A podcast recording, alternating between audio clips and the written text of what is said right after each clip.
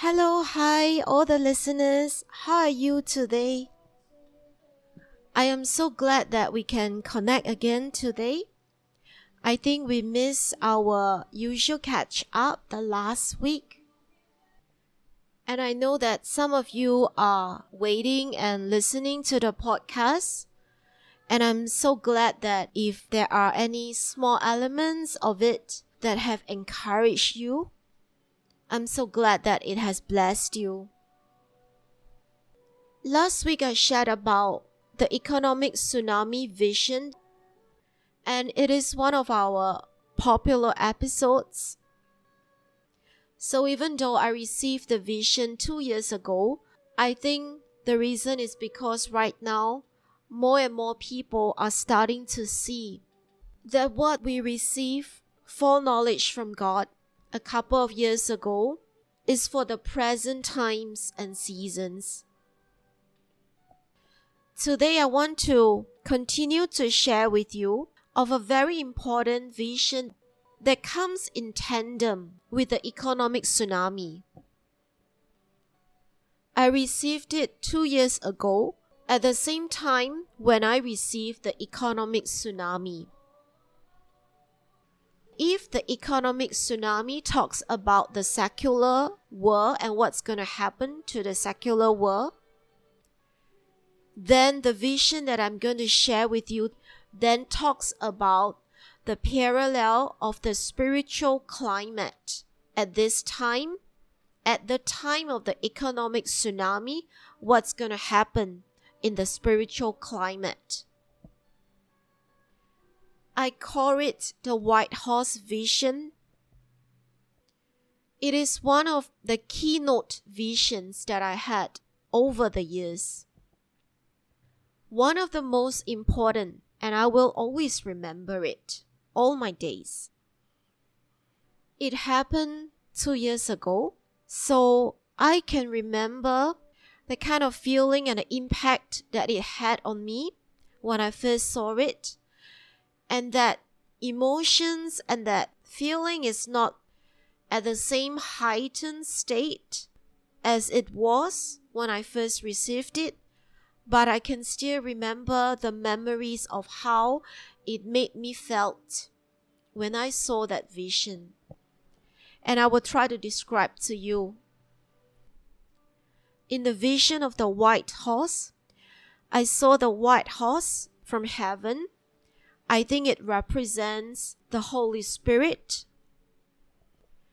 I saw the white horse representing the Holy Spirit running like galloping through the earth on a sandy beach. At the pathway where the water hits the sand, and the white horse of the gospel was just running and galloping at the highest speed that you can imagine a horse running.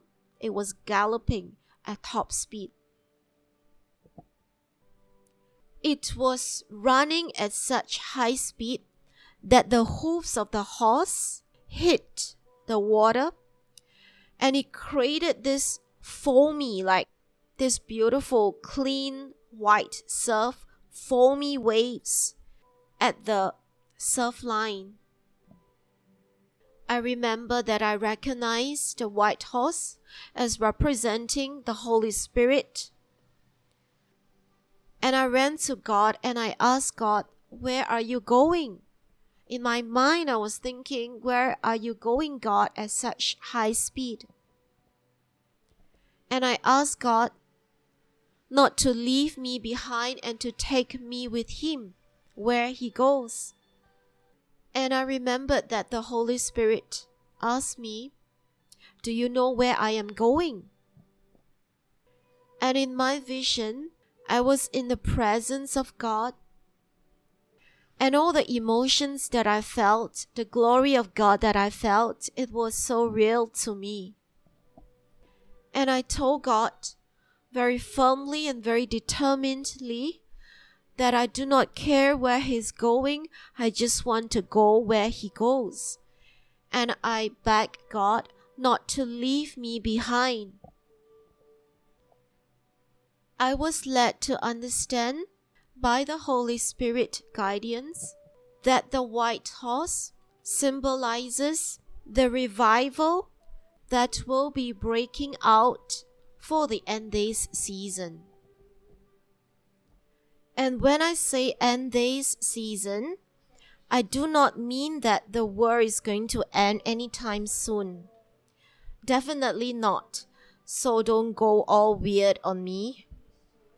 But if we look at the major ages and the timelines in the Bible, if we have the Old Testament of the Bible, the New Testament, Jesus' death on the cross and his resurrection, and then followed by the church age, where the gospel of Jesus Christ spreaded throughout the world. If you could see the timelines of the Bible in chunks of timeline like this, we are at the point in human history, a time period whereby we are closing the old church age and mankind and the world is entering the start of a new season known as the end days season. How long the end days season will last, I do not know. I don't think that any human knows for sure accurately. And anyone that tells you that they know for sure the dates is lying to you. But we do have discernment based on the signs in the Bible to know the general time frame and the age. Bear in mind that 1000 years in man's history is like one day to God. So do not ask me when the world will end. I do not know when the world will end. And it's probably not going to end until many, many generations after us. But that is not my point of this episode. I'm not talking about the end days. I'm talking about the point in history where we are, that line where we cross over from the close of the church age into the start of the end day season. If you have felt the shaking, even in the secular world, where Christians and non Christians all humans are swept up alike. In all the tremendous changes that have happened in the last few years and you wonder why is there such drastic changes? Like what is happening? This is what is happening in the spiritual realm. The history of mankind is transitioning from one age to the other age that's why you have all this tension and all this agitation. We are in a new era, a new era. For better or for worse, whether you like it or not, we are in a new era. We can't pretend that we have not lived through COVID 19 every one of us on earth has lived through the shaking of COVID 19 and other shakings that are still continuing. Do you understand? This is the time position where I'm explaining to you where this revival takes place. If you could draw it on a chart, and you draw the transitions and the changes and the tension and the pressure that is happening in the secular world, whether in politics or in economy or in heightened activities to bring us towards the close of the age. And what the Bible predicts must happen in the book of Revelations we have started the age. There is no going back. What did the Bible say about birth pangs? Every mother would tell you once the time for labor comes and the birth pang starts, the birth of the baby is not immediately, it may take many hours, but birth is imminent and birth of the baby will be the end result of the start of the birth pains. Do you understand what I mean? Sometimes when I tell younger Christians about the end days, I see in their faces they look very worried and very afraid. I want to assure you who are listening that I tell you this not to make you feel afraid. We are at the start of the end days, and there are things that are going to happen at the start of these years. In all likelihood, we are not going to see the end of the end days, so do not be worried. Do not feel frightened. But as Christians, there are plenty of things that God wants us to do at this critical time period. Many things for us to do. And if you are a dedicated Christian of God, you would want to strive to carry out what God wants us to do, to prepare the world for what's going to come. Okay? So, going back to my vision, I just wanted to clear up any misconceptions that people may have when they hear certain terms. Going back to my vision of revival, I know that many of us, especially those who grew up as a Christian, you may have heard about revivers before. You may have read about them in history. You may have even prayed for revival together with your church people. And you may be thinking, oh, how good if we could have revivers break out in our communities and turn people's hearts back towards God.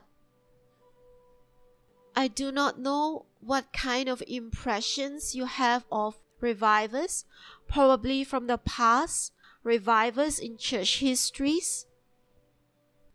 But this latter day revival harvest is going to be like nothing that we have ever seen before. If you are curious about this revival and how it's going to look like, I encourage you to pray to God and ask Him.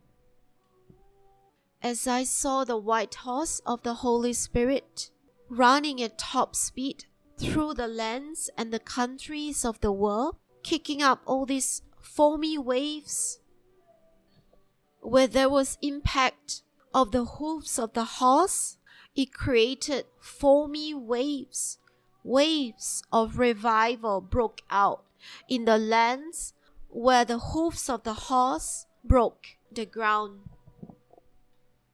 I saw the horse ran across the globe, representing the lands and territories and countries of the world, kicking up, kicking up the foamy waves of revival.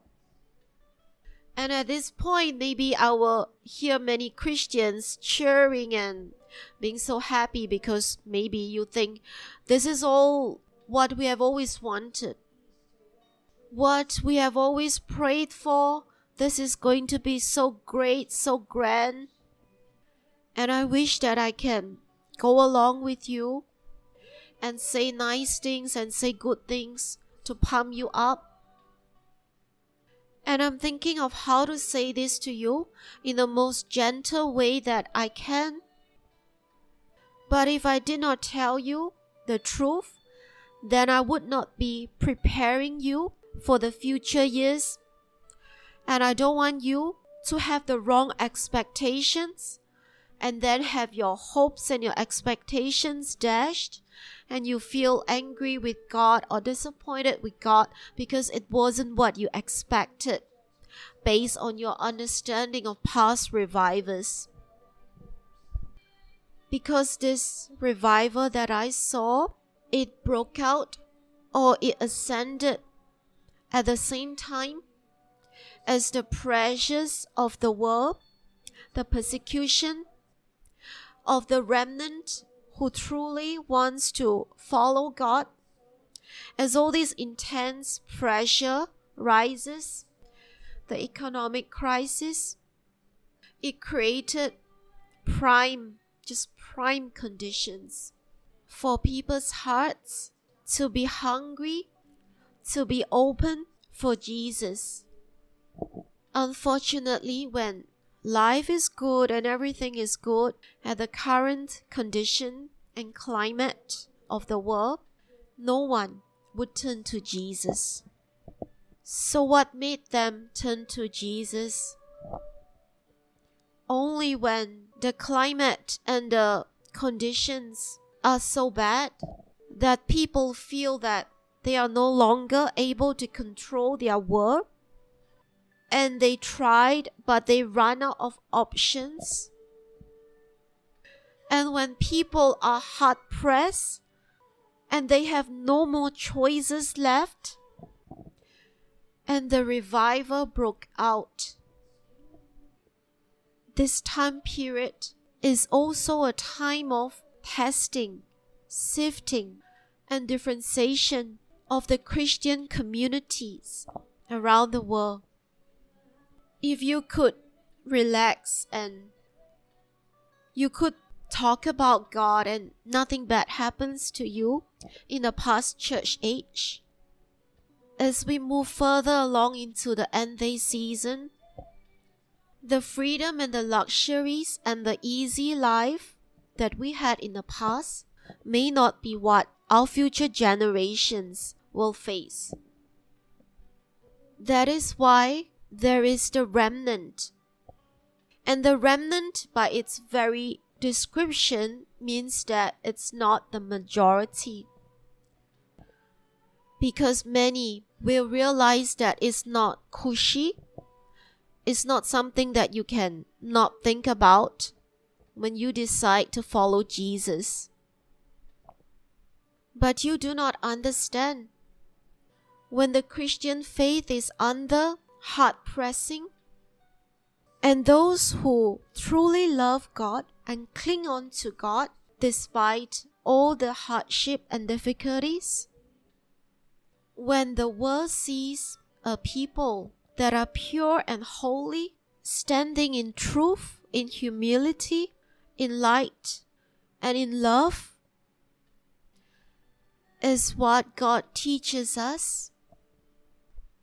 Those that belong to the kingdom of God but are still not yet brought into the kingdom, they are going to see, and that's how revivers break out. I have talked for a long time, and I don't want to make this episode too long.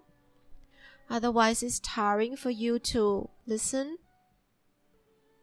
But I want you to think about the things that I've shared with you. And I want you to bring it to God and to ask God yourself. times and seasons of the times. Where are the sons of Issachar who understand the times of the Bible? Take it to God, okay? All that I shared with you. And hear from God what He tells you. In the past, when I first heard this from God, I thought it was such a great secret that not many Christians knew. But as we move along the times, the same Holy Spirit poured out in us, those who love God truly, I see that more and more like minded Christians. We don't know each other, but we receive the same messages from the Holy Spirit's leading. Are you ready, beloved of God? Are you ready to love Him? To get serious about Him? Are you ready to put Him as your top priority and all other things beneath Him? I bless you in the name of Jesus. I pray that for those whom He has predestined to be in His kingdom, that your hearts are stirred by your love for Him, and we come together as the body of Christ to do His work and for His glory. In the name of Jesus, Amen.